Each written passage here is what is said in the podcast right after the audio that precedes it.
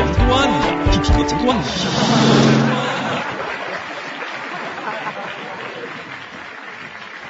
有这么一位局长到外地出差，办完了公事之后呢，就要司机拉着他到处转转，转的目的就是要给老婆买点礼物。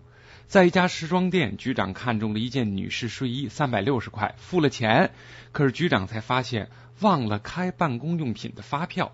哎呦，这让局长很为难。回去以后怎么到财务科报销呢？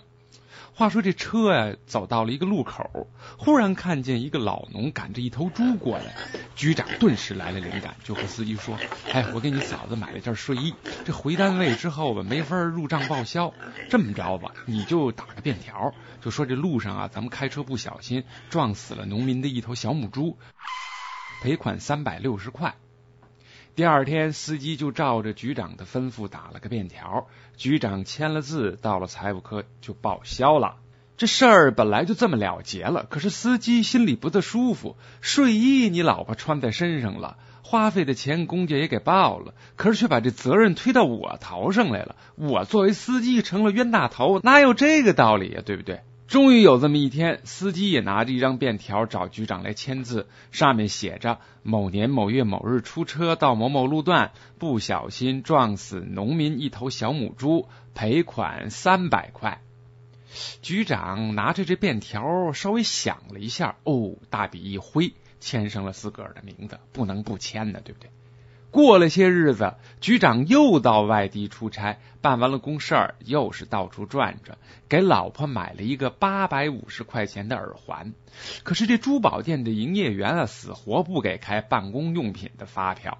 局长回去之后，就跟司机商量，又打了一张和上次一样的便条。不过这次局长在便条上做了一点小改动，把撞死了一头小母猪改成了撞死了一头老母猪。对呀，价钱是八百五嘛，对不对？就这么着，局长的车呀，隔三差五的就撞死母猪。慢慢的，两位副局长和十几位中层干部也都知道了这是怎么回事儿。于是，今天是李副局长，明天是王副局长，后天是计划科的赵科长，再后天是安全办的赖主任。就经常有人拿着撞死小母猪或撞死老母猪的便条来让局长签字。于是，局长只得召集所有本单位干部开了一个会，专门研究这个问题。经过充分发扬民主，这个单位就出台了一个文件。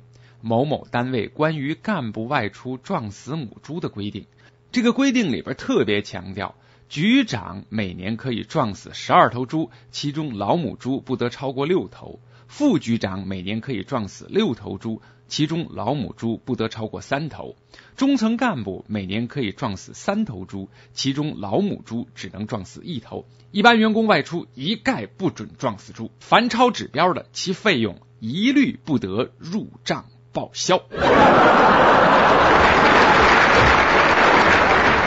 本节目由反播制作，triple w dot ntwave dot net。